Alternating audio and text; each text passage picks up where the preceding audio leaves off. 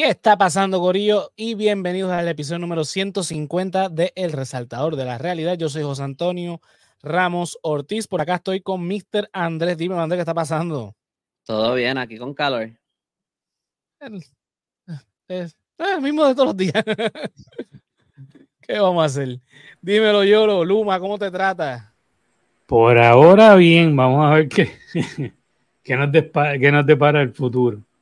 Ay, mi madre. Hay, hay, hay, tela de que cortar y Luma también se va a enredar hoy eh, en par de datos que vamos a estar ofreciendo. Pues nada, Corillo.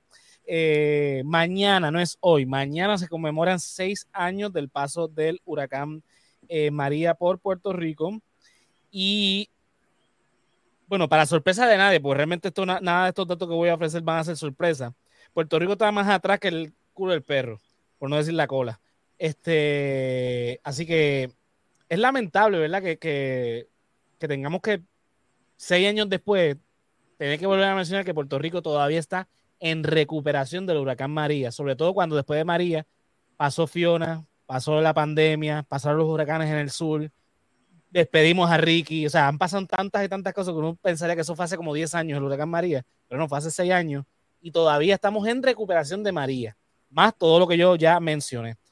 Eh, empecemos con que este huracán en Puerto Rico ocasionó daños que ascienden a 100 mil millones de dólares. 100 mil millones de dólares, es un cojonal de dinero. Eh, y vamos, yo, ¿tú estabas aquí en Puerto Rico o no? ¿Tú estabas en Estados no, yo, a mí, me tocó Harvey. Ok. ¿En, dónde te tocó Harvey? En Houston. Ah. Andrés, cuéntate bien que estamos empezando. Este... Por lo menos no me tocó en Dallas. Ay, Dios mío. Pues nada. Eh... ¿No fue ese mismo año?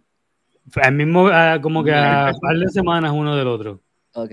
okay. Eh, bueno, nosotros nos tocó eh, Irma primero a principio de mes. Nos eh, tocó Vieques Culebra y el área este de Puerto Rico. Y luego pasó el huracán María el 19 de septiembre hasta el 20, tuvimos casi este, 24 horas con, el paso del huracán María, eso fue una bestia. Bueno, esta es la foto, vamos, eh, fue una bestia, literalmente, una cosa eh, eh, espectacularmente horrorosa. Lo que estuvimos aquí, que presenciamos ese, ese fenómeno atmosférico, fue pues, toda una experiencia. Y definitivamente hay un Puerto Rico antes y después de María. O sea, no, no hay lugar a dudas sobre eso. Eh, para el 17 de agosto del 2018, eh, o sea, casi un año después del paso, CNN español estaba reportando que con excepción de 25 clientes, Puerto Rico volvía a tener servicio eléctrico. O sea, tardó eh, la Autoridad de Energía Eléctrica un año en recuperar, o sea, eh, restablecer, ni siquiera mejorar, porque eso todavía no ha pasado, ya mismo llegó a esos números. Pero en ese primer momento tardó un año en restablecer el servicio eléctrico. Y vamos, todavía pasamos por las carreteras en Puerto Rico y cuántos postes virados a punto de caerse no hemos visto. O sea, son muchos. Sí, bueno, semáforos que ni, sirven todavía desde esa época. Uno tiene que mirar bien raro para ver si la luz está roja o verde. O simplemente no. Ya, ya, son, ya son adornos. Por ejemplo, aquí en la avenida Tuarte eso, eso semáforos están de adorno. Sí. Están ahí, no sirven, o sea, para nada. Eh, y bueno, a un mes del paso del huracán, un millón de personas no tenían todavía servicio de agua potable. O sea, al, mes, todavía un millón de personas, de tres puntos algo que hay de, habitantes en Puerto Rico, eh, no tenían eh, servicio de agua potable y se logró restablecer el servicio al 100% un año después. Esto obviamente con, ¿verdad? tiene que ver directamente con el tema de, de la energía eléctrica, ¿verdad? Mucha, sobre todo la plata acá en, en Bayamón. O sea, la plata está en toda alta, pero suple a Bayamón, toda baja, toda alta, etcétera. Fue porque eh, los, los, semáforos solares no se doblan con el viento, ¿eh? Que eso está hecho de titanio. Eso, vamos a hablar claro. Los semáforos de Ramón Luis servían, pero estaban virados. o sea, es la realidad. Eh, pues con el tema del servicio de, de, agua potable, eh, como te digo, tardó un año porque eh, muchas represas en Puerto Rico necesitan servicios de, de, energía eléctrica. Vamos con este comentario que dice acá, pero pues aquí hay mucho bestia que ven, la privatización como si el propio Jesucristo fuese en nueva administración de las agencias privatizadoras. Exacto. Se este, Fefo, tranquilo. Saluda a Juacho Alfaro, nunca lo he visto acá en el. Sí, saludos, saludos ahí a Guajo. Así que nada, bienvenido. Mira, eh, continuando con el tema. Después está dejando ahí comentarios con doble sentido, pero no voy a decir nada. Sí, sí, no. Tú sabes cómo es Fefo. Fefo, deberías. Tú tienes el link, conéctate y habla con nosotros. Este, no, no de, de, Bueno, mira, o sea, tardaron casi un año completo en restablecer dos servicios esenciales, agua y luz. Muchas personas, quizás en la metro, algunas partes, tardaron quizás un mes, dos meses, eh, pero la mayoría de puertorriqueños, sobre todo la gente de la montaña, eh, tardó demasiado tiempo. Y eso afectó la vida de los puertorriqueños en muchos sentidos, porque a la medida que ninguno de estos servicios se, se restablecían, nada iba a la normalidad, los supermercados seguían jodiéndose, porque si no tienen luz eléctrica no hay manera de refrigerar. Este, mira, Mariela dice que en nueve meses en su barrio. Nueve meses. Nueve meses. Nueve meses. Este, o sea que ese primer año fue duro para los puertorriqueños. Ese primer año, por ejemplo, dice eh, un reportaje que, que, vi, creo que era el nuevo día, ese, luego de huracán María, eh, Puerto Rico perdió desde 120 mil a 400 mil personas. Ese, no, ese número es un estimado, ¿verdad? Pero oye, una cantidad significativa si son esos esa, esa cantidad de personas yéndose de Puerto Rico. ¿Por qué se fueron? Bueno, porque los servicios no se restablecieron, perdieron empleo, eh, perdieron sus casas, se tuvieron que ir del país buscando oportunidad de mejorar las condiciones de vida, la, calidad de vida, eh, porque en Puerto Rico no la había en ese, en ese, primer momento de ese primer año. El gobierno de Puerto Rico tardó eh, comió demasiada mierda y ni, ni hablar del gobierno federal, que, que, vino el presidente aquí a tirarnos este papel toalla y la gente aplaudiéndole como foca. Ay, Dios mío, mira, visitó. El gobierno federal todavía no ha empezado un montón de cosas. ya, mismo, ya mismo hablamos de eso. Mira, eh, en enero del 2018 todavía el servicio de internet y servicios móviles confrontaban problemas de conectividad. Me explico a seis meses de, más o menos seis meses de, del paso del huracán, ya se había restablecido los servicios de, internet y de, de servicios de telefonía móvil, pero tenían problemas, obviamente, porque no habían podido reparar este, todo el daño que había ocasionado el huracán María.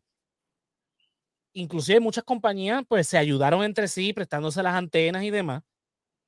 Pero vamos, esa gente logró resolver cosa que todavía la Autoridad de Energía Eléctrica, ni privatizándola, han podido resolver. Pero ese número vamos a llegar. Vamos a los comentarios. Dice aquí Juan, eh, Armando.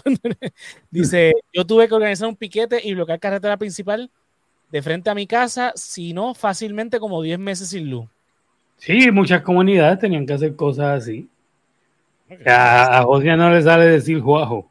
Guajo. Sí que ya tú sabes. Por no decirlo mal. Sí, pues no decirlo mal, pues mejor digo el mando. Yo estuve, yo estuve tres meses sin luz. Este, eh, yo vivo en, en Atorrey, ¿verdad? aquí el, el, daño no fue tan, tan grave como en el resto de la isla, algunos árboles caídos, cosas así, pero no. Ah, mira, yo lo estaba diciendo mal también, mala Este. Wow. Ah, ok. Pues este no fue, no fue tan grave como en el resto de la isla, pero yo, por ejemplo, a mí no me estaban llamando para el trabajo por meses. Este, yo no tenía income. Y yo por, por, no gastar en gasolina, yo caminaba a Walgreens, hay un Walgreens cerca, y, yo caminaba y hacía, y hacía una comprita ahí para el día, y con eso resolvía. Este, pero, pero yo me acuerdo una, una cosa que, que, que, también estaba pasando, que no sé por cuánto tiempo tomó hasta que esto se, se empezara a resolver, pero eh, la, los productos no estaban llegando a la isla. O sea, fuera, fuera de la, no sé en el área de metro hasta dónde llegaban, este, asumo que por, donde yo estaba no, no fue tan, el problema no fue tan grave, pero había pueblos que quedaron completamente desconectados, este, con árboles caídos, carreteras derrumbadas, puentes, todo eso, inundaciones. Y eso fue un problema bien grande y después, y los camiones no salían y aquí mandaban suministros y se quedaban en el puerto pudriéndose y la gente estaba comiendo raciones de, de militares y que eso fue un problema bien grande. Yo no recuerdo cuánto fue que tomó para que todas las calles, para que todo el, flujo, como que se, como esa distribución de, alimentos regresara a la normalidad. Eh, pero eso, fue un problema dos años. grande. Dos años. Sí, como dos años, porque acuérdate, en ese tiempo yo era gerente de, restaurante eh, y muchos productos eh, no llegaban, simplemente no llegaban a la isla. O el, entonces, por ejemplo, José Santiago tarda 24 horas en, procesarte la orden. O sea, yo la hago ahora a las 3 de la tarde y ya mañana al mediodía está la, compra allí. Igual con Ballester. Había veces que tardaba dos días. Eh, a veces no llegaba la compra completa, simplemente. Sí, lo que esto, es lo que pude conseguir. exacto, y llegaba muchas cosas en cero, entonces era como que, pues, a ver, resolver, ir a Sam's, llegar a Sam's y encontrarte con que, pues, no había lechuga, no había tomate, no había carne, no había o sea, un montón de productos y eso estuvo por mucho tiempo. Que llegó un punto en donde se normalizó el que tú ibas al supermercado y era a ver, pescar lo que encontrase. Ya después la cosa pues fue mejorando, pero lamentablemente el suministro y obviamente en el metro era de una manera. Ya cuando te vas al resto de, Puerto Rico, eh, el problema era mucho más. O sea, donde pues muchos productos de hecho, empezaron a llegar productos que en la vida habíamos visto en Puerto Rico, porque es como que, pues, que manden lo que sea, lo que encuentren, este, porque no, no hay. Ese es el problema de no producir también, que muchos de los productos son importados eh, y lo sufrimos, o sea, lo sufrimos y, grande. Hay una, hay un non-profit. Sí, en, San Juan se, habían cosas que no se conseguían, pero no era un problema tan grande. Uno encontraba cómo resolver, o sea, no, era, no era tan grave, pero había, hay un non-profit que, que tuvo sus orígenes para, para María este, que ellos, eh, ellos eran, eran una, una puertorriqueña en Estados Unidos que estaba preocupada y quería enviar suministros a Puerto Rico y empezó, pero se dio cuenta que las cosas que la gente enviaba no estaban llegando a la gente, se quedaban en el puerto, los estaban aguantando, pero los productos de Amazon salían. So ella empezó a organizar a la gente para que enviaran cosas de Amazon. Y así, y así ellos podían hacer que las cosas llegaran a la gente. Que eso está cabrón. Se estaban aguantando en el puerto los productos, la comida, todas esas cosas. Pero si tú ordenabas una t-shirt de Amazon, te iba a llegar. Te iba a llegar, sí. Increíble. Vamos con los comentarios que tengo un par de. No, especialmente.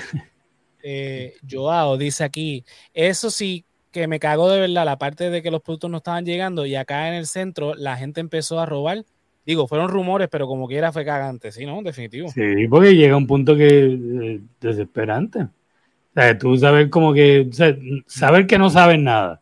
Están diciéndote todo el tiempo, eh, me están robando y tú ves la desesperación y ves que no llegan los productos.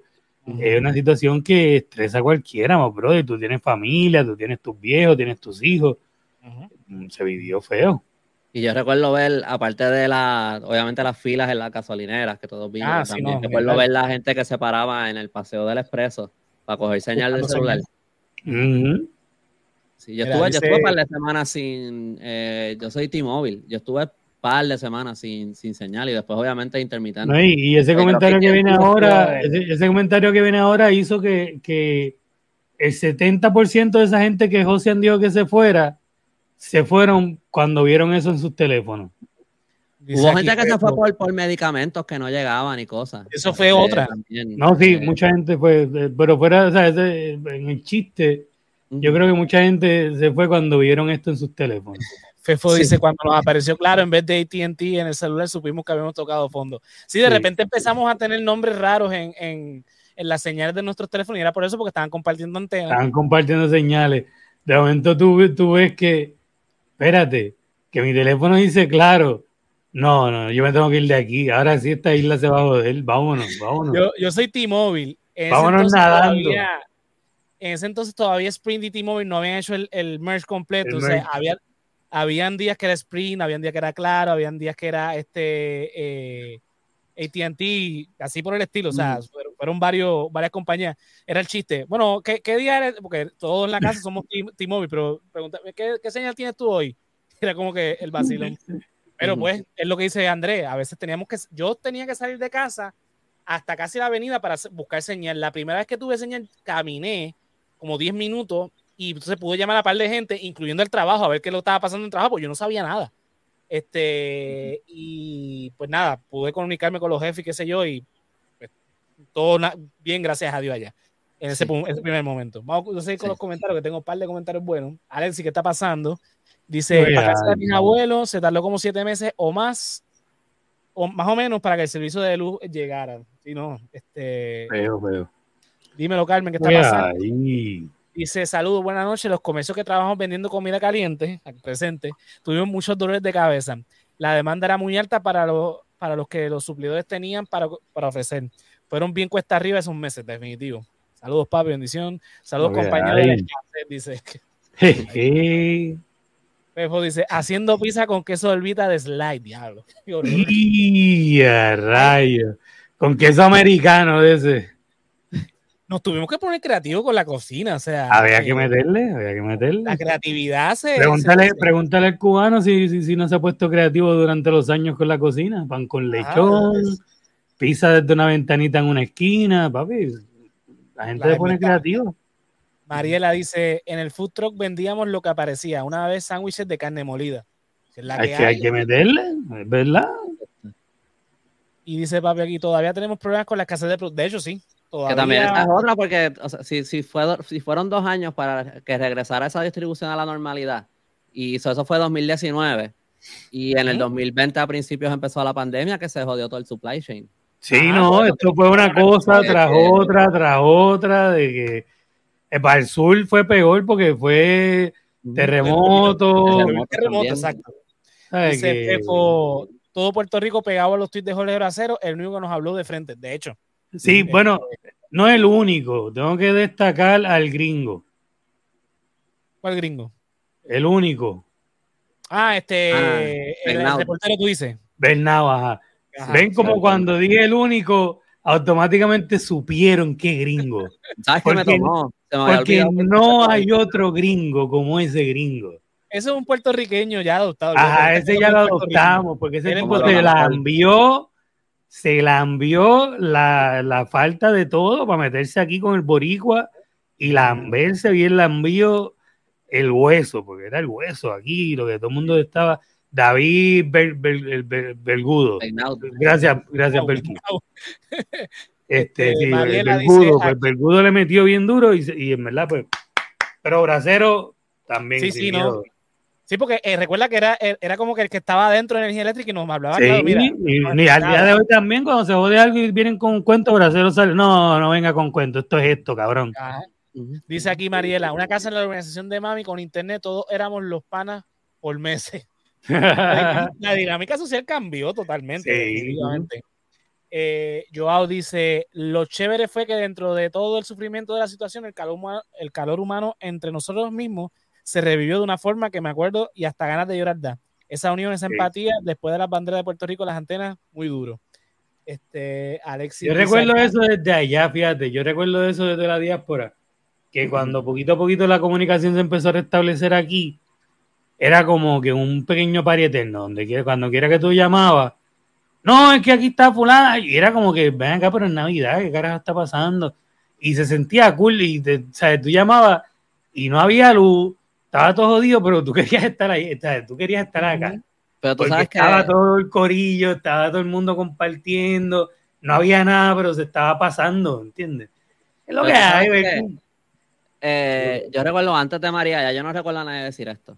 Ya yo no he visto a nadie decir esto, yo creo. Pero antes de María, yo recuerdo que a veces salían este, como estatuses en Facebook o cosas así diciendo como que, ah, como que tanta, como que tanto problema entre la gente y qué sé yo, hace falta que pase otro huracán para que la gente se vuelva y se una y, y Sí, es que después de María dieron contra, nos exageramos.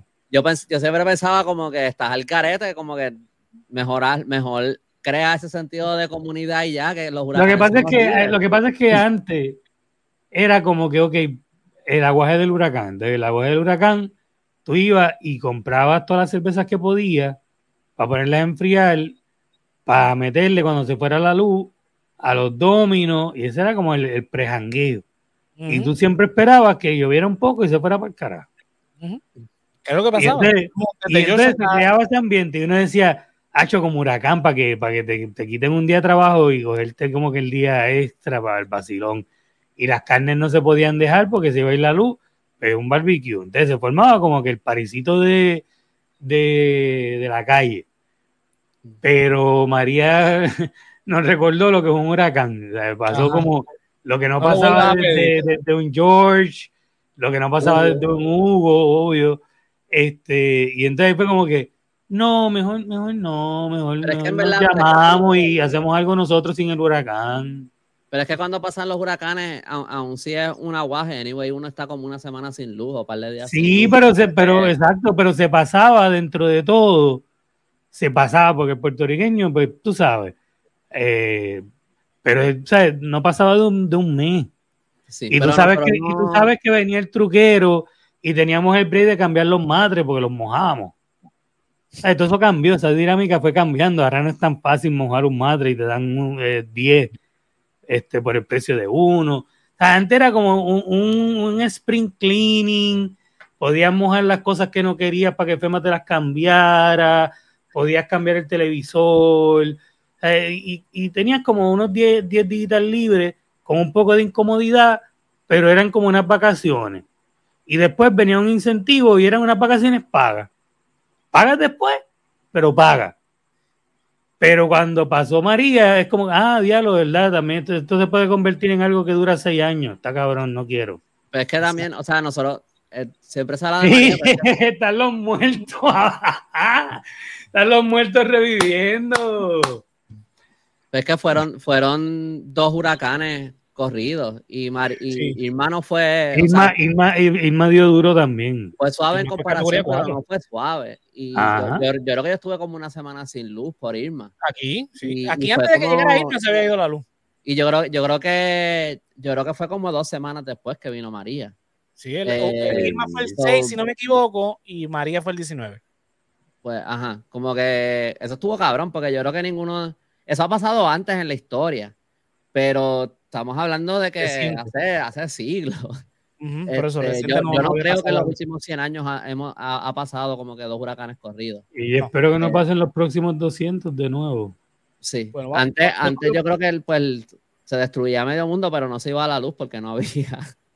Este, Bien brutal. Para, para entonces seguir con el otro tema, o sea, con el, el, próximo punto que tengo para, que es lo que me jode. Dice este, Alexis, me quedé aquí. Recuerdo cuando la gente se paraba en el área del pase, lo que dijo ahorita Andrés, por la autopista, llegando a Caguas, por ahí, era donde único se conseguía señal. Eh, Belki que se conectó, aquí nos dijo lo de David Begnon. Mariela dice, este está enamorado de nosotros. Ese está enamorado de nosotros. Belgudo. Ah, este, ya, ya caí en cuenta. Belki dice, yo trabajaba en la Blasita y tan pronto se pudo trabajar en el negocio, ponían karaoke y todas las noches cantaban preciosa, sí, un sentimiento patriótico de repente. Ver que dice, y todo el mundo, yo te quiero Puerto Rico bien calillado. eh, eh, a María fueron simulacros que nunca tomaron en serio. Noni de One. Luis, ¿cuándo te, ¿cuándo te vemos en Resaltar? Noni, el revivido reviviente. ¿Qué es lo que hay, Noni? Dice aquí, Irma nos pisó y María nos aplastó. No, definitivo. Dice Mariela, eh, David y Federico, yo tenía seis años, la vieja reportándose. Sí, porque ni yo, yo me acuerdo de Hugo Paca, yo, yo, soy, yo soy de Hugo Paca. pero David y Federico son fueron los 90, ¿sabes? Lo que pasa es que fue este. Ah. Fueron sustitos más que, más que huracanes. Ah, porque fueron sustos, exacto. Porque yo me acuerdo de Hugo, que fue el que nos partió, que yo tenía como seis años, cinco años, en el 89, me acuerdo.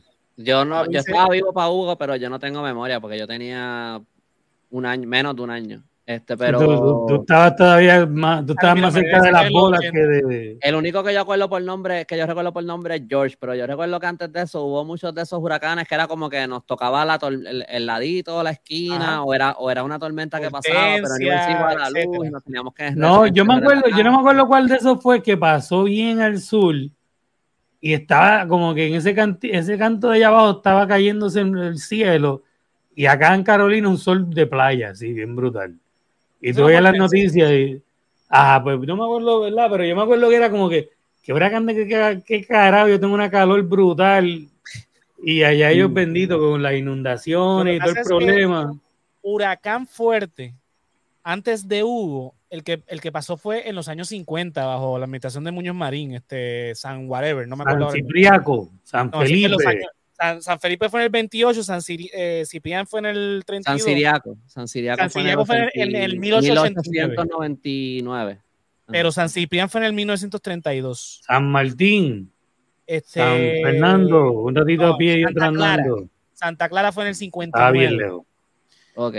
Este, y después de Santa Clara pasó Hugo en el 89. Los demás huracanes que pasaron pasaron por el ladito, eh, llegaron como tormenta y demás. O sea que no, no fueron impactos. Pero María llegó categoría 80.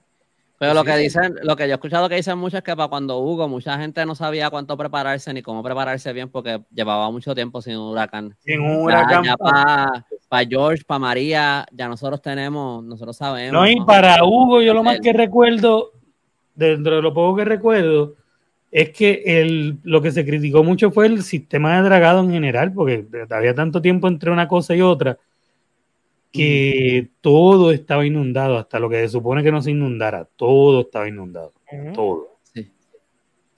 Bueno, vamos con estos números, que esto es lo que, aquí es cuando empieza a joder la cosa. Mira, se asignó unos 9.500 millones de dólares en 2020, lo que han pasado en el 2017, para atender la reparación y transformación del sistema eléctrico en Puerto Rico. De eso se han usado unos 390 millones Juan Saca, el, nuevo CEO de, Luma, el director ejecutivo de Luma, estima que se necesitan unos 16 mil millones de dólares. Hasta el momento se han reemplazado al menos un postes, sí. Eh, no, es, puertorriqueño, es de, Centroamérica. Obviamente, no, Sí, con ese apellido. Si es de Puerto eh, Rico, el apellido es Mete, no saca. Mete el carajo, yo lo. Hasta el momento se han reemplazado al menos unos 9000 postes y no se sabe cuántos más se hay que O sea, se han reemplazado 9000 postes y hay un montón que están virados. O sea, ¿cuántos más faltan? Y no tienen un inventario, no tienen exactamente el número claro de cuántos eh, postes hay que arreglar. Y es la verdad. Este, así que, bueno, se asignó esa cantidad de dinero y este señor está diciendo que se necesita más de ese dinero. Y solamente se han utilizado 390 millones de los eh, 9.500 millones. Eso es solamente para el sistema eléctrico, señores. Este número es para la Autoridad de Energía Eléctrica, Luma y Genera PR. O sea, esto es para lo que tiene que ver con. Porque Saca dijo que, el sistema estaba bien jodido cuando él entró ahora. Sí. o sea, que los que estaban antes, prácticamente es como que, mira, lo que les hayan dicho está, es un embuste. Esto está bien mal. Luis era el que decía que teníamos un sistema robusto, ¿no? ah, ajá. Pues, después de Tenby. Yo recuerdo que él usó la palabra robusto. Robusto, sí. pues Saca entró diciendo, yo les voy a hablar claro desde el principio, esto está jodido, esto está mal, esto va a tomar todo el tiempo del mundo arreglarlo, eh, no pueden esperar resultados a corto plazo, este, sí, sácalo para el carajo. Pero el punto es que él lo dijo desde arranque, que es lo que debió haber hecho Stenby, Stenby Wolevich. Sí, el mismo. Este, ahora me pregunto yo, ¿qué, hizo Luma desde que llegó entonces? Además de un carajo. Poner las luces esas Además de joderme todos los martes para que no grabe. Además de cortarme la luz cuando estaba frío, cortarme el calentador cuando me metía a bañar. O sea, además de joder con mi vida, ¿qué hace Luma en su tiempo? ¿verdad? Poner las bombillas esas azules en, el alumbrado. Sí, a mí me dañó ah, mi, calentador, mi aire acondicionado, mi microondas, mi lavadora, mi computadora. Este, mira, todo mira, en la costa, dice. Este, mira, mira esto. ¿Cómo, ¿Cómo pasa esto con un teléfono? ¿Qué carajo? ¿Cómo O sea. Ah, no es tu wallet. No. eso, eso, eso, es un teléfono. Pero que te dañó Luma. Yo no, eh, eh, no sé, estaba pegado la luz de momento y, cuando miré para el lado, estaba así como el jorobado Notre Dame, el cabrón. Ya no sirve para un carajo. bueno, eso en cuanto a Luma. Mira, mírate esta otra. Para el 2021 solo se habían desembolsado el 29% de los fondos asignados, que se asignó aproximadamente 63 mil millones, de los cuales solamente se han gastado 18 mil dólares. Esto es para recuperación general, para el gobierno de Puerto Rico. O sea, 29% de los, esto no lo digo yo, esto, de hecho, les voy a enviar después el link de, esta página, que es la que eh, eh, hizo esa investigación, en la cual dice que el 29% de los fondos son los que se han usado y fue para el 2021. Dice por acá, según un reporte de Metro el pasado 28 de febrero, el Departamento de Vivienda reportaba que, que hay 3.646 viviendas todavía con toldos azules. Eso se reportó en febrero del 2023. Más de 3.000 casas a seis años del huracán María tienen toldos azules. Los, otros días, no me acuerdo en cuál de los noticieros, saben, yo no veo noticias, pero mi tío las tenía, y estaban hablando, ¿qué es lo que hay, el Están hablando de esta casa, que esta gente perdió la casa con el huracán, whatever, whatever, le dieron las ayudas esas que estaban difíciles, le construyen una casita en cemento, y por la burocracia llevan como un año con la casa, o año y medio, con la casa construida, lista, ready, ya, ya empezándose a joder. Y ellos todavía en un cuarto todos metidos porque no le han dado la casa. Entonces pero ven acá, caballo, este.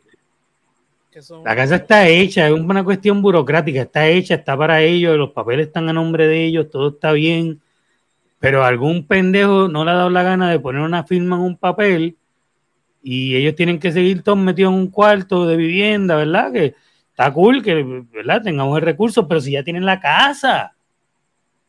Es como que, brother, la burocracia, encima del problema, la burocracia lo que hace es que desgasta más la salud mental, desgasta más la moral.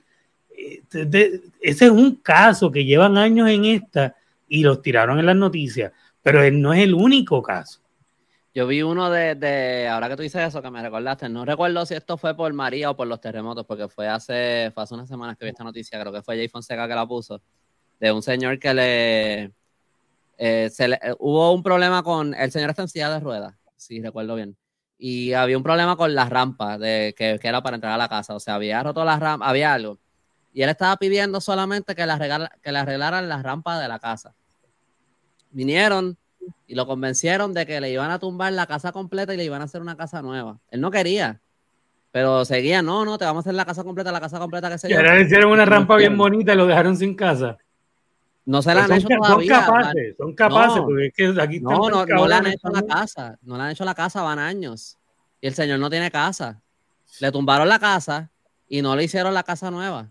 Y el pobre señor lo que quería era una rampa. Una rampa, el señor es un señor impedido y no tiene casa. Ahora es impedido y para colmo también está indigente. Exacto, exacto. Bueno, vamos a seguir con los datos. Eh, vamos con, algunos comentarios.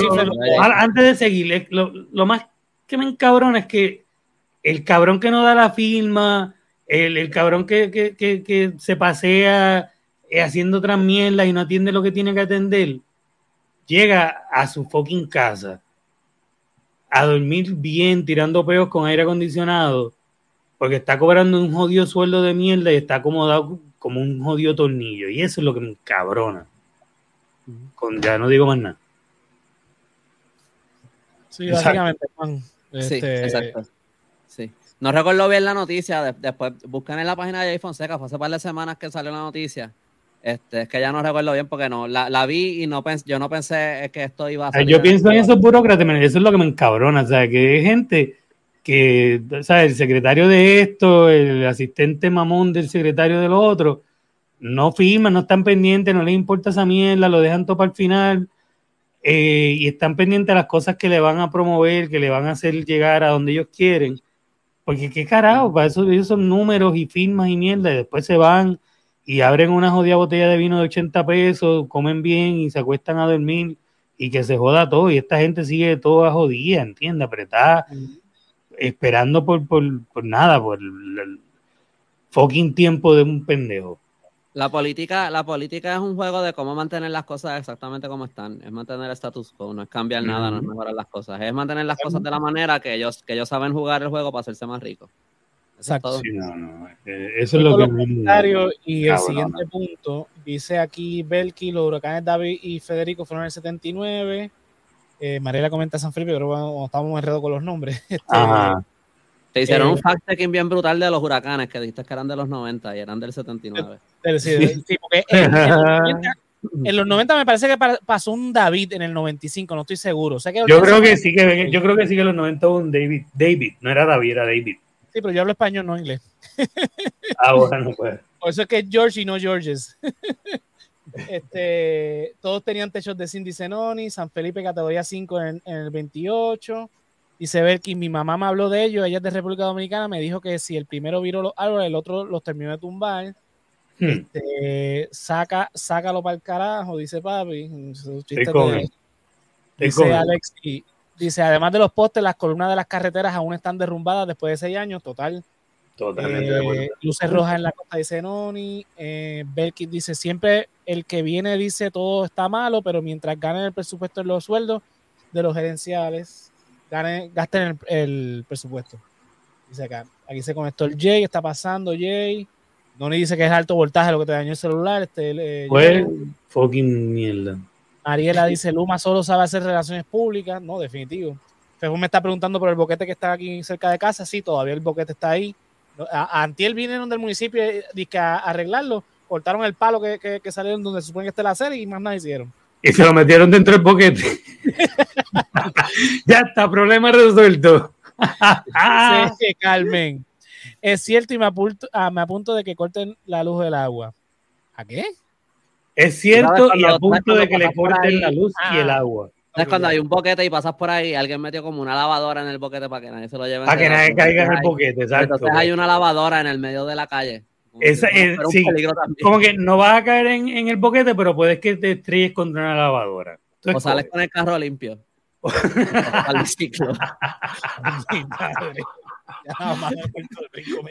Espérate, mejor.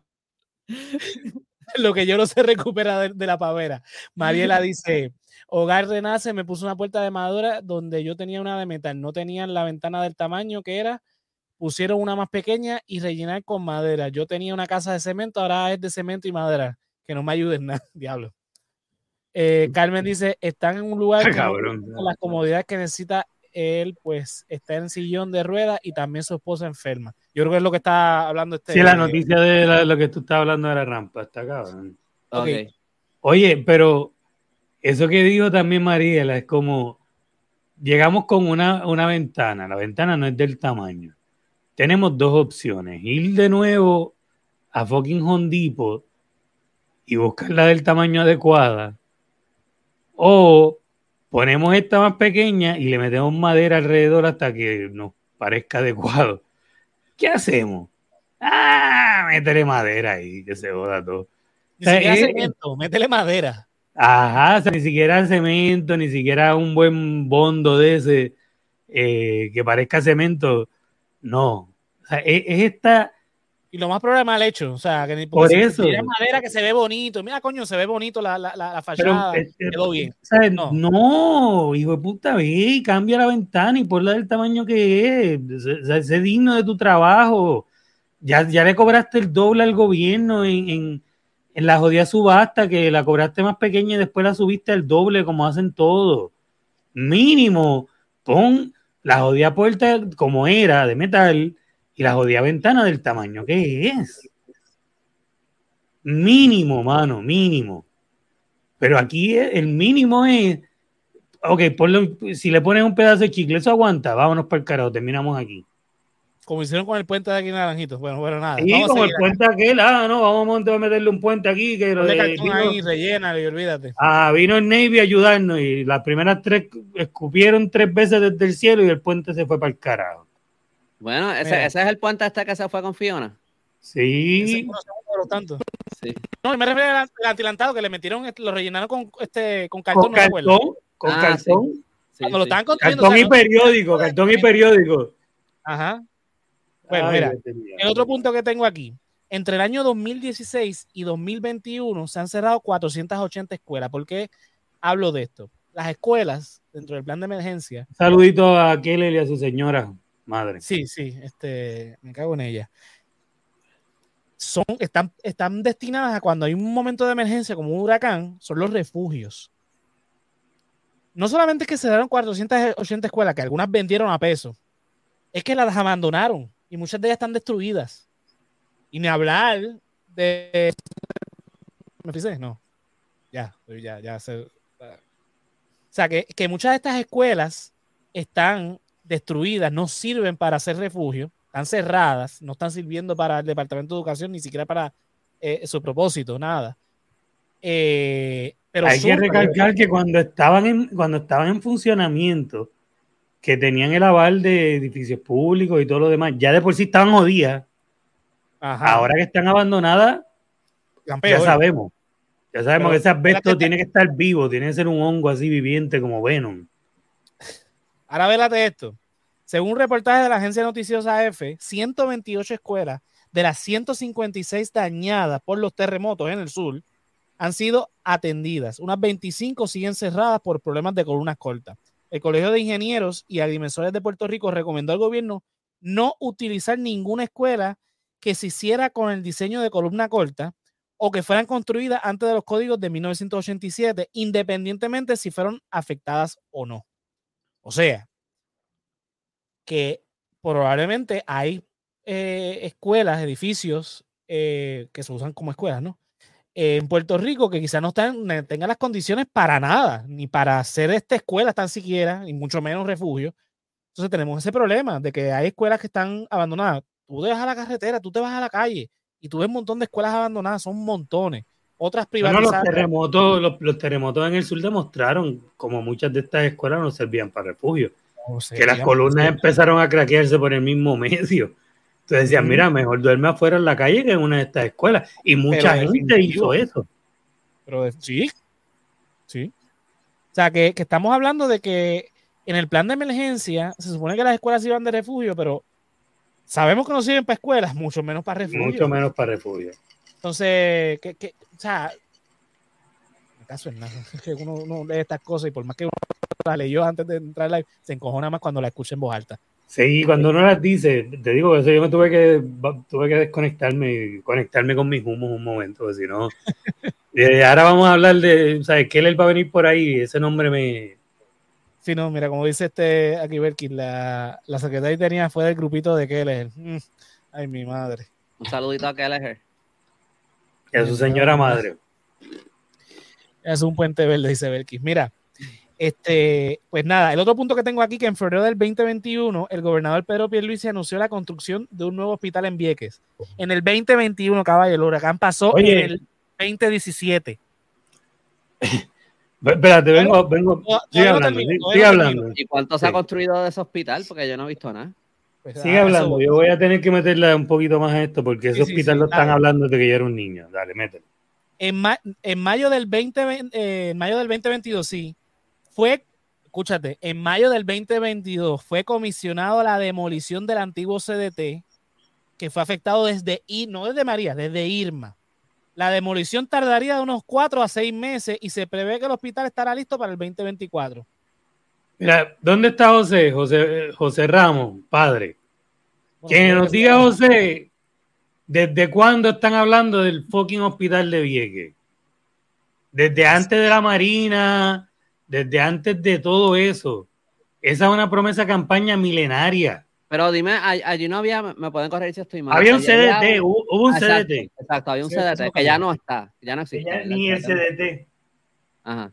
Pero ahora también no, no, hay hospital, no hay CDT y tampoco hay buena transportación para los residentes. Y tampoco, por eso, eh, aprenda a nadar rápido, cágate en tu freaking madre. Eso es la que hay.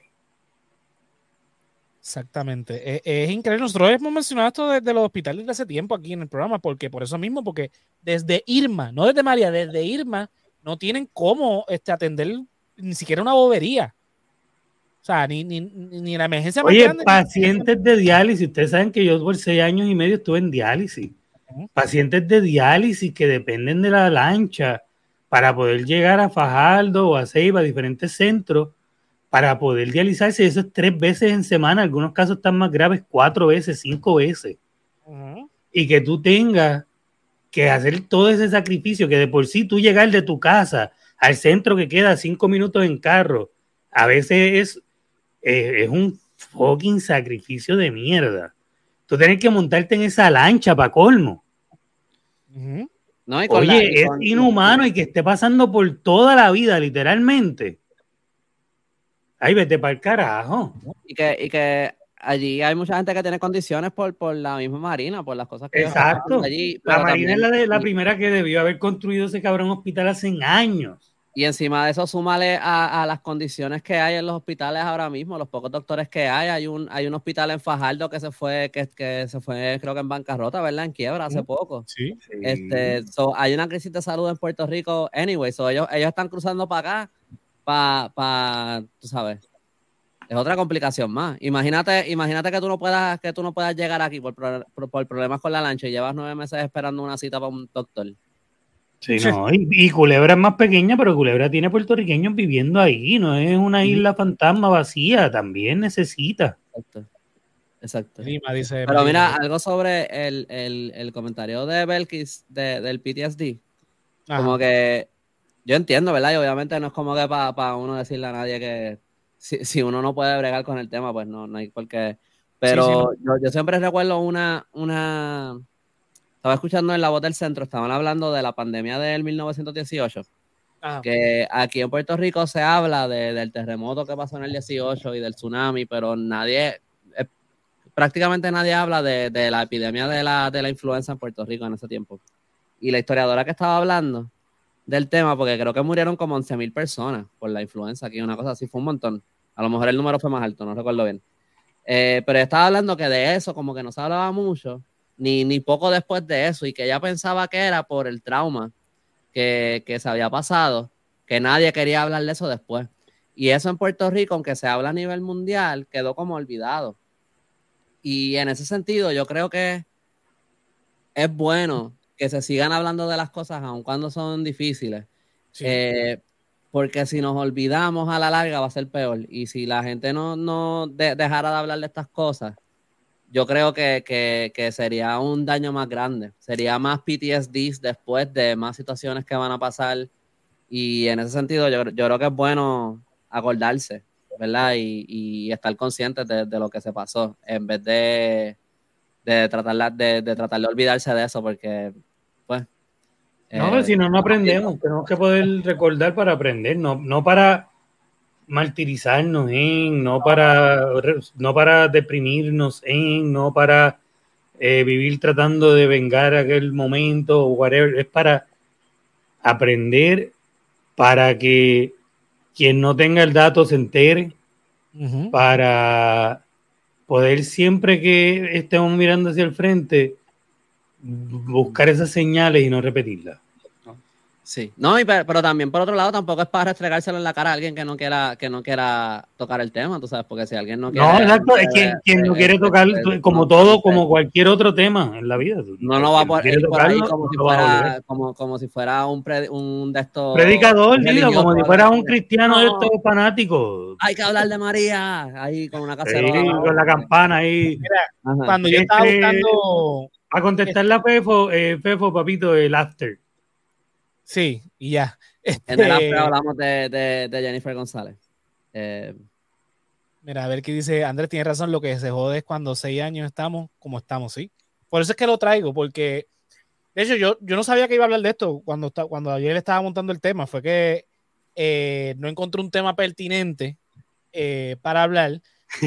Pues no me interesa el otro tema que sé que todo el mundo está pensando, no me interesa para analizarlo políticamente hablando, yo creo que el análisis que dimos en el chat era, era más que suficiente. Eh, Jenny lo leí, imagínate lo mucho que me importa. El cabrón eh, tema de. Pero cuando me, me, doy cuenta que van a pasar seis años, me acordé. Todo esto viene porque me acordé que Antiel llegó una señora aquí en Bayamón, o sea, ni siquiera en el campo, en Bayamón, y vi un poste que estaba literalmente casi cayéndose. O sea, estaba bien, bien inclinado. Yo le pregunto, ¿ya lo, cuando, ¿desde cuándo está ese poste así? Y la señora me dice, desde María. Y ya me dice que lo han reportado y que no han venido a, todavía. Y, estamos hablando de que no es este, o sea, es en Bayamón en, a 10 minutos del pueblo. Este, eso es por pájaro. Fefo sabrá de lo que estoy hablando. este, dice que imagínate en el centro de la isla. Imagínate un, pájaro, tú dijiste. Pájaro, es un, barrio aquí en Bayamón. Es un barrio. Yo lo he escuchado no sé dónde es, pero mi, mi estudiante, mira, para comer ah, yo no, hay un carrito de qué sé yo qué, tú vas para pa, pa, pájaro, tú te tiras por pájaro, automáticamente yo paro la conversación, gracias, y voy a donde siempre voy ahí a Wendy me compró unos nuggets y vuelvo triste con mis nuggets. No. ¿Y este nombre de dónde viene? Alguien vio un pájaro allí una vez y esto es pájaro. No sé, hay un pájaro americano y un pájaro puertorriqueño. Así que va a tener que preguntarle a la gente de ese barrio. Mira, pero volviendo, volviendo al tema central, olvídate de Bayamón. Este, la cosa es que son seis años y todavía estamos en recuperación. Entonces, pegué en buscar toda esta información. Entonces, vi en uno de los reportajes de un comentario, no me acuerdo si era en Instagram o en Facebook, de alguien dice, ah, eso pasó seis años, superélo ya. No. no. lo que pasa? No me acuerdo cómo se llama la persona ni me interesa. Pero bajo, cuando pasó María, ¿verdad? acuérdense que, que, Ricky le dijo a Trump, no, lo que murieron fueron 64 y, y Trump dijo, ah, eso no es una tragedia, bla, bla, bla. El número final de estimado, ¿verdad? Un estimado de muertes directas e indirectas ascendió a casi 4.600 y pico de personas. El estudio lo hizo Harvard, ¿no? Ajá. Sí. Esto, no, es eh, un, esto no es un fringe ahí. Este... Sí, sí, un garete, no, no. Eso fue esto, no esto no es un tipo de estos de Ancient Aliens con el pelo así como un, periquito. No es un invitado de Joe Rogan. Ajá. Son gente seria. Aquí murió más este gente que en 9-11. Exacto. Sí. Eh, y súmale todos los problemas que han habido, que hemos normalizado pero no debemos normalizar el que todavía, seis años después del paso de un huracán, estemos todavía eh, en recuperación. Entonces, no solamente de María, súmale Irma, María, Fiona, los terremotos, la pandemia, este, los tres gobernadores en un, en un cuatrenio, todas esas mierdas que nos han pasado en los últimos seis años. Es mucho. Entonces, aquí están gastando dinero en los cabilderos Aquí están gastando dinero en estatuas a presidentes que han venido a Puerto Rico. Aquí están los aumentos a los jueces y a los... Los aumentos a los jueces. Quieren aumentarle a los senadores, quieren aumentarle al gobernador. Eh, eh, celebrando el Día de los, de los Veteranos puertorriqueños. Pero un aire en un salón cuesta 30 mil dólares. Es como que, mira, eh, no, no puede ser que el tema de conversación hoy sea el embarazo de Jennifer. Felicidades, de verdad, te deseo lo mejor pero no es el tema de conversación, sinceramente, que quiero hablar con una posible candidata a la gobernación. O sea, Puerto Rico lleva seis años en recuperación. ¿Cuánto tardó este New Orleans en recuperarse de Katrina?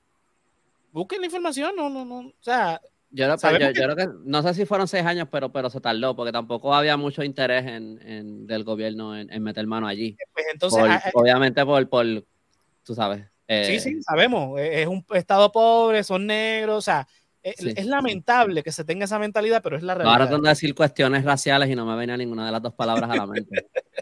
pero sí, eh, sabemos la que estaba tratando, Yo estaba tratando de hacer un quote de Kanye y no me salía. George Bush doesn't care about black people. Ah, al lado, al lado como que... que yo no podemos permitir esto no es cuestión de que si somos ciudadanos o no, que si la estadidad, esto, ese no es el discurso. Esto es una situación humanitaria. Lo que hizo Estados Unidos y el gobierno de Puerto Rico en la respuesta fue horrible. Y lo que han hecho para la recuperación ha sido más horrible todavía. No, pero tú sabes que eh, eh, algo que yo, he dicho esto antes aquí, pero aquí murieron más personas que en 9-11 en Estados Unidos. Por 9-11, Estados Unidos bombardeó dos países en el Medio Oriente, ¿verdad? Dos países. Uno que tenía que ver y otro que no tenía nada que ver. Y, a él se le cortaron la cabeza. Fue rápida la respuesta que estuvieron cuánto tiempo allí. Y, ¿verdad? Mataron a medio mundo. Aquí, nada más para, para responder a la situación, aquí no hay un enemigo. Pero técnicamente somos ciudadanos americanos. Y tú pensarías que si Estados Unidos eh, quiere tanto a sus ciudadanos y a los americanos y a toda la cosa, tú pensarías que se preocuparían por meter mano y ayudar a sus ciudadanos y resolver la situación. Porque si ellos pueden ir al otro lado del mundo y bombardear los países, pero aquí de repente como hay un océano muy grande entre medio, no se puede hacer nada al respecto, pues tú sabes, a mí no me importa el discurso que quieran dar, de que si corrupción, de que si lo que sea tú pensarías que habría el mismo nivel de urgencia que cuando murieron otros ciudadanos americanos en New York, pero no. Y todavía hay gente aquí que pide la estadidad, como si a Estados Unidos le importara un carajo Puerto Rico, y como si le fuera a importar más si fuéramos Estado. Es ridículo. Si no se preocuparon por New Orleans, porque se van a preocupar por nosotros. Por eso es que yo digo. Y, aquí es donde yo digo, como que si, si la estadía incide. Y si estamos hablando también de las consecuencias, aparte de, de, de todo lo que no se ha hecho para la recuperación, de todas las cosas que siguen estando jodidas, yo recuerdo después de María, poco después, como al año, yo veía gringos mirando los edificios que estaban abandonados, que estaban todos chavados, preguntando que cuánto costaba, que los querían comprar. Tú sabes, toda, yo sé que la ley 2022, eso viene desde antes, eh, viene del 2012, pero entre María, los terremotos, la pandemia, eso se aceleró un montón, porque ellos vieron aquí una mina de oro, un montón de edificios, un montón de terrenos que estaban abandonados, que podían comprar eh, a descuentos, unos descuentos brutales, y, y, se podían hacer millones con eso. Y hay otras consecuencias también que estamos viviendo, más allá de todo lo que no se ha recuperado, de todo lo que no se ha hecho para nosotros, sino también de todas estas otras personas que están viniendo a hacerse ricos eh, gracias a la miseria de nosotros. Totalmente de acuerdo. Eh, Becky, tú le metes también a Kanye, eso es directo de la letra de una de las canciones. La Katrina with no prima. Yeah. Aquí, de verdad. Es corillo full. Hay que eh, hay que, es verdad, como, como estábamos hablando ahorita, este tipo de situaciones hay que seguir recordando, seguir hablándola, porque no podemos permitirnos como país, como pueblo, normalizar ciertas situaciones. Entonces eh, vemos al gobernador diciendo, no, porque hemos hecho tanta obra de recuperación y bla, bla, bla. Pero yo sinceramente no siento. O sea, la gente en la calle lo que dice es, Puerto Rico no aguanta otro huracán. Si viene otro, otro María, no lo aguanta. ¿Qué vamos a hacer? La gente, la gente tiene preocupación seria. hace como una semana, dos semanas pasó un huracán categoría 5 al norte de Puerto Rico. Estábamos bien asustados con el tema de que si bajaba un poquito nos jodíamos. Y eso y la gente lo que decía es, si viene otro huracán, no sé qué nos vamos a hacer porque el gobierno no está listo.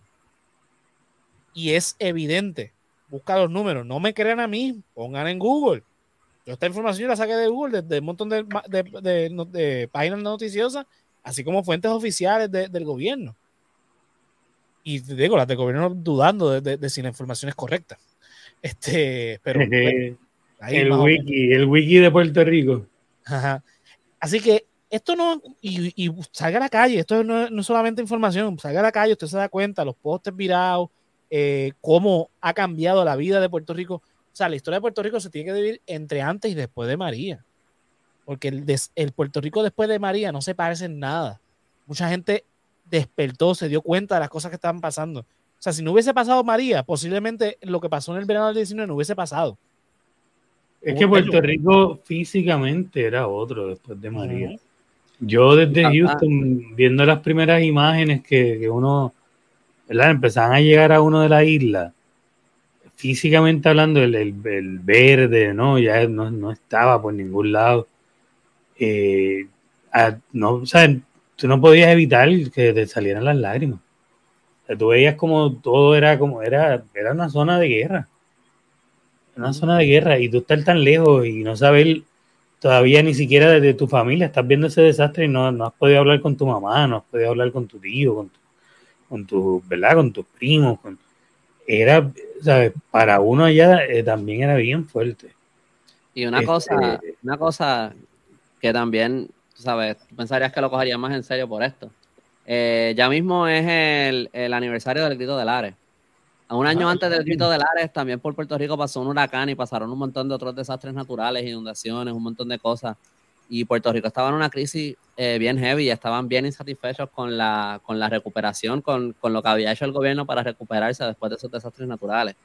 En, el, en, en, el 1899, San, San Siriaco, este, ahí lo que vemos es cómo, cómo Estados Unidos aprovecha un montón con la devaluación del dólar puertorriqueño, y las tasas de interés, hay un montón de cosas para acaparar las tierras, bien brutal.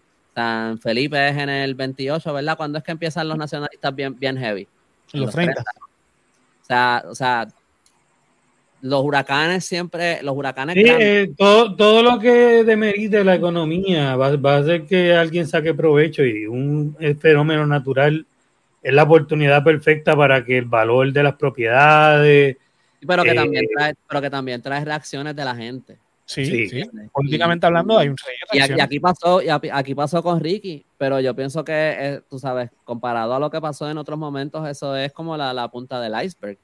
Y, y, y, tú pensarías que el gobierno estaría metiendo más mano porque se le pueden complicar más las cosas. O sea, nosotros estamos hablando aquí de que Puerto Rico no aguanta otro huracán más. Si pasa otro huracán más, ¿cómo tú crees que, que, que, que va a reaccionar la gente después? Yo creo que, yo creo que como, como hemos dicho y como dijeron por ahí ahorita, Puerto Rico sin puertorriqueño. Esto va, y, y, es como mi mantra desde que entré aquí. Esto es, ellos lo que quieren es que esto sea Hawái, que también lo dijeron por ahí ahorita. Este, van, van bien, el plan va bien. Yo pienso que no es exactamente un puertorriqueño sin un Puerto Rico sin puertorriqueño. Yo no, con los puertorriqueños es necesario para que sirvan, como en Hawái.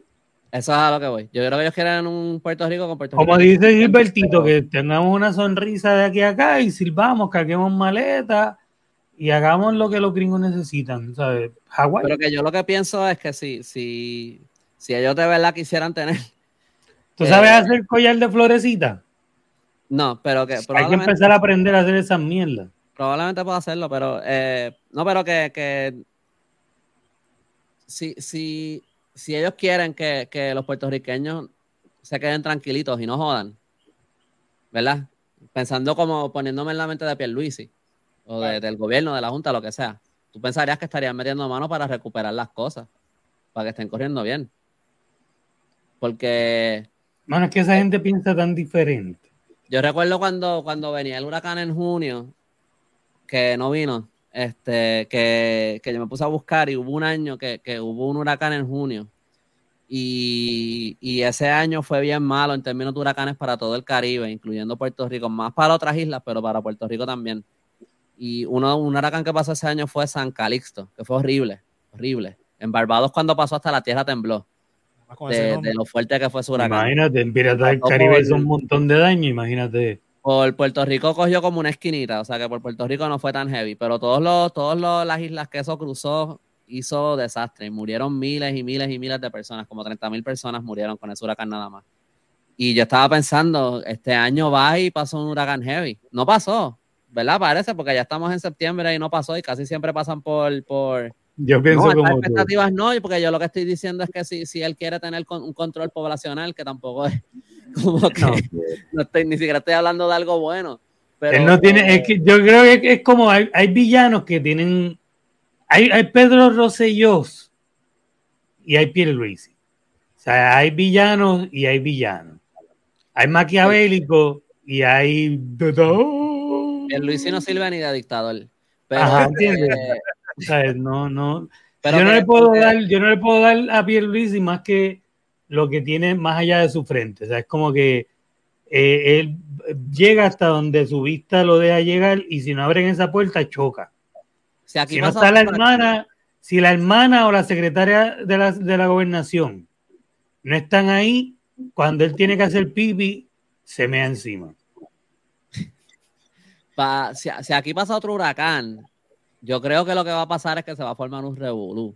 Sí. De la gente al porque ya, tú sabes, ya sacamos a Ricky y, eso fue consecuencia de María, por lo menos en parte, tú sabes. Sí. Eh, porque fue por no, de hecho. María. Y, poco después de eso encontraron los suministros aquellos que habían escondido en Ponce. Lo que pasa es que Wanda se salvó con la pandemia. pero, pero eso fue después de Pero Mayita, Mayita terminó de cabildera, no de alcaldesa. Exacto. Sí, pero que si no hubiera, si, si la pandemia no hubiera pasado, en ese momento se va a formar otro revolú gigante. Porque eso fue justo después de los terremotos y acababan de encontrar esos, esos suministros. Eso de los suministros le pudo. la gente oye, bajo las condiciones indicadas, eso le pudo haber costado literalmente la vida a un político. Que el gobierno. Porque una frustración. Se debería, se debería poner para su número, porque ellos se salvaron por la pandemia. Y si aquí pasa otro desastre, les, les va a caer mierda encima para ellos heavy. No, no, no, no, seguro que no. Seguro que, seguro que, ¿cómo que va a ser? Y esos jueguitos, esos jueguitos de, de, preñarse o de tener una canam o lo que sea, eso no le va, no le va a servir de mucho más, tú sabes. No, ante, ante no responder bien contra un huracán, no le va a servir. No, para nada. A nadie nada. De hecho, Fiona, Fiona, fue el test. Fiona fue un categoría 1 que, que creo que pasó como tormenta realmente por Puerto Rico. Y la respuesta no fue muy buena. Lo que pasa es que el desastre, obviamente, comparado con un categoría 5, pues no, no fue tanto. Me pregunto cuántos se han recuperado de esos lugares donde tuvieron las inundaciones bien fuertes, como donde se fue el puente y eso, porque no hemos escuchado más nada. Mira, Mariela, chequeate en, Resaltado Comics que hay un cómic que hizo Fefo de eso de los Lannister de, de Puerto Rico, los Pilvis. Un saludito a Fefo. Sí, que Saludito al gran Fefo. Que, que hablábamos, se fue para el carajo. Fefo, da, da Mira, ah, dice María, cinco semanas sin luz ni agua para Fiona, mira. Y, fue en Fiona, Dach. Fiona pasó ya hace un año, mira, un año, año y medio. Yo todavía recuerdo, no me acuerdo el nombre de la tormenta, bueno, no era un huracán, que llegaba por ahí, viene, no viene, pero va a pasar cerca, no sabemos, y tumbaron el sistema, no, no fue antes de Luma y todo eso, tumbaron el sistema eléctrico por prevención y la miel se trajo un poquito de lluvia, pero no entró. Se ah, fue. fue bajo Silas, yo creo. Ah, fue para aquel tiempo. Y, ok, pues vamos a prender el sistema, no llegó. Ah, no, el sistema no prende ahora. Sí, eso fue bajo Silas. No podemos prenderlo. Y primero estuvieron como una semana más que para averiguar dónde estaba el problema. A después mandar a pedir la pieza. E, e, fue el ridículo más grande, porque estuvimos como tres semanas sin luz por un huracán que nunca pasó. Antes era, antes era, por lo menos antes era más ineptitud, pero ahora uno ve también que hay otras intenciones detrás, tú sabes. Pero, es, que, eh, mira, eh, desde antes de esa época, de lo que dice Yolo, los empleados que siempre los pusieron como, como que eran el demonio, mira, hay que darle mantenimiento al equipo. Hay que cambiarle esto, esto ya está muy viejo. Esto ya no sí funciona, esto, esto hay que modernizarlo Sigue poniendo más que tape y chicle, olvídate que eso aguanta cinco años más. ¿Y qué pasó? Pasó eso que dijo este Yolo. ¿Te acuerdas cuando una iguana cayó en no sé qué? qué y también. bajo este, ¿Eso no fue después de María? No, no, eso fue. No, lo de iguana, algo pasó similar eh, eh, eh, después de María, pero bajo García Padilla hubo un apagón general como de 48 horas, que el, el país se fue este, a oscuras simplemente porque cayó un iguana, un pájaro, no sé dónde, en no sé qué cable importante. Eh, y cuando hicieron la investigación, me acuerdo que Jaramillo salió en conferencia de prensa diciendo, ese switch que explotó, nosotros dijimos hace tanto tiempo que había que cambiarlo. Cuando salió la investigación, dijeron, sí, este, este eh, switch lo habían reportado, eh, hace tantos años no le se le daba mantenimiento, esto había que cambiarlo hace tantos años, lo mandamos a pedir hay, que esperar a que llegue. Restablecieron todo, hicieron el cambio, pero entonces ahí fue que empezó el movimiento para privatizar. Ahí fue cuando este Batia dijo, no, que hay que privatizar. Y ahí entonces cuando entra Ricky, finalmente es que hacen la privatización. Para justificar la privatización, simplemente. Porque Batia, qué simpático el tipo. Sí, sí, sí. Yo lo guarde, lo mantenga bien guardado. Este. Belkit dice: Fefo, lo de Diego no lo venimos venir, nos quedamos cortos. Sí, Mira, eso fue lo mismo que dijo, que dijo Yolo en el chat. Dice Alexis, mano, puede ser una lluvia, pero bien pendeja y como siempre se va a la luz. Ahora cuando uno escucha el sonido de la lluvia, ya sabe que se te va a ir la luz. De hecho, yo cada vez que, escucho lluvia y tengo un trabajo de la universidad o, de aquí, digo, no te pongas, no te pongas que tengo que tener trabajo. No, y ustedes son más jóvenes, pero ahora está todo con autosave. Tú estás escribiendo y la máquina graba, está todo el tiempo grabando. Pero antes. Eso no existía, yo me acuerdo. El autosave no existía, brother. Y si tú te envolvías, estabas escribiendo, estabas súper envuelto, llevabas 10 páginas, se te iba la luz. Y tú decías, ¿cuándo fue la última puta vez que yo grabé esto? Mm, Tenías que esperar que subiera todo el sistema. Toda esa mierda. You got mail. Ah, you got mail. Acabas de asustar a mis perros. Sorry, pero, pero no. Ah, sí, sí ladraron, pero te pusiste en mute. Sorry, sorry, sorry, sorry a Robin, ¿verdad? Robin es el que se encojona. Ah, estoy diciendo el nombre. No digas los nombres. Sí, ¿verdad? Lo hago peor. Iba a ser otra cosa, pero anyway. El punto es que. Y entonces tenías que esperar que subiera todo eso para darte cuenta que no había grabado ni una sola vez. Estaba más que el título, así. Ya, horrible. El nombre era eh, profesor, eh, maestra Walker, ahí ya en blanco. este, este es de la Toledo, mira, mi computadora era 740Q pantalla verde. La pantalla verde, wow. Ochentoso, ochentoso. No, la primera que yo tuve fue una Windows 98. A la pantalla verde, así la de. Eran las, computadoras con las que tú sin querer podías hackear como que el sistema nuclear de Estados Unidos. Ah, sí, metías una letra mal y, de momento eras dueño del sistema de y Rusia. Te estaban persiguiendo por todos lados. Ay, mi madre. Pues mira, para ir acabando el, el, episodio, que dice aquí Alexi. Eh, eso era como cuando en el Play 2 con el, uh. cuando se te frizaba el juego y no lo guardaste, te, te volvieron Sí. Qué dolores. Este, nada, para ir cerrando. Seis años del paso de huracán María, eh, un año de Fiona, tres de, los huracanes, digo, de los, de los, terremotos. Y es como si todavía no empezáramos, porque de hecho muchas de las noticias que tú buscas del aniversario de María es como que eh, todavía no, eh, no han empezado los procesos de subasta en los municipios para tal proyecto de recuperación. Todavía estamos esperando por el análisis de riesgo de tal cosa. Y los fondos que no se han desembolsado. Que, que... Ajá. esa es la noticia, ¿no? Eh, ni siquiera han empezado con ciertas cosas. Y va a llegar otro. O sea, vivimos en un país que la mitad del año estamos bajo riesgo y amenaza de huracanes entonces, el problema en Puerto Rico no son los huracanes, porque ya nosotros, desde que, o sea, desde que Puerto Rico es Puerto Rico, o desde antes sabemos que los huracanes pasan, estamos en la ruta de los huracanes.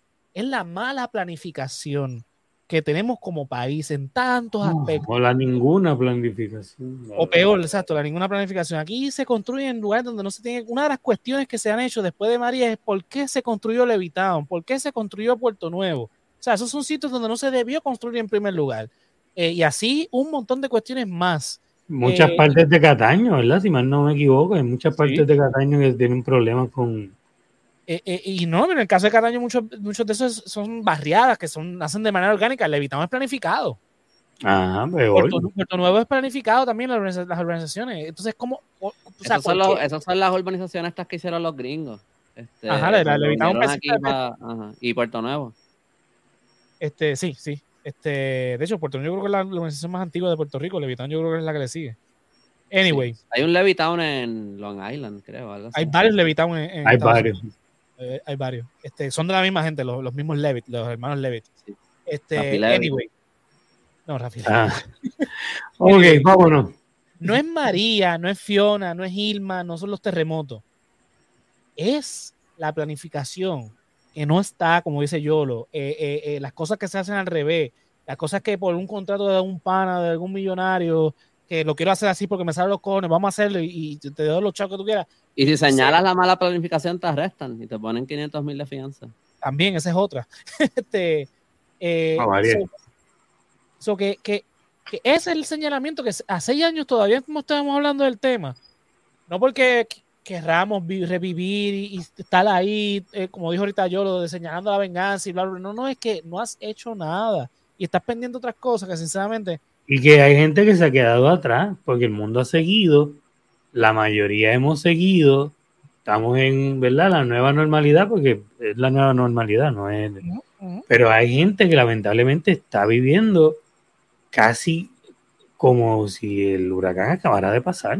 Pero yo recuerdo una noticia de cuando María, cuando empezaron a, reconstruir el, a reconstruir, a restablecer el servicio eléctrico, que salió una noticia de una familia, no me acuerdo en dónde, donde no tenía servicio eléctrico de la autoridad desde 1998 tras el huracán George. Y como se hizo tan viral, pues entonces energía eléctrica fue y, y, y, le, pero por eso hay, hay... extremo sea, del 98 al 2018, que fue cuando se recuperó el... Muchos, muchos años, no, no, no, no. Así que nada, vamos a darlo. hace, hace par de semanas estaba en los partidos, el, el, PNP estaba haciendo su convención en el St. Regis, que es como el hotel más lujoso de Puerto Rico, uno de los más lujosos de Puerto Rico. O sea, Y, supuestamente habían comprado, habían este alquilado el hotel entero para esa convención. ¿Cuánto más? esa es la burocracia de la que hablábamos. Esos son los que no te firman el papel, esos son los que no les importa porque ellos están en San Regis. Ellos tienen chavos para alquilar el San Regis completo. Ajá. Tú que, pues, que te jodas, tú esperas por ellos. Para las escuelas son los abanicos esos especiales que dijo. Sí, los Transformers. Los Transformers, eso, eso tienen que. Sí, porque mínimo, son especiales y no sé qué especial tiene un abanico. Sí, mínimo tiene que ser Bumblebee disfrazado de abanico.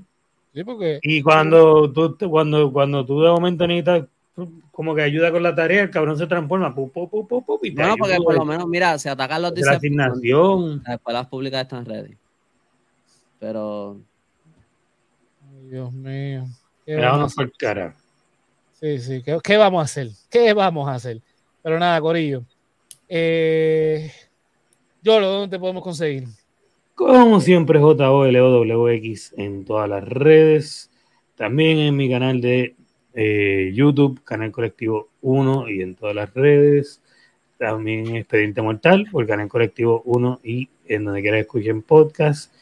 Y ni por idea en Canal Colectivo 1 y donde quiera que escuchen podcast. Cuéntame, Andrés. Pues nada, mis más sinceras felicidades a Jennifer González con su nueva familia.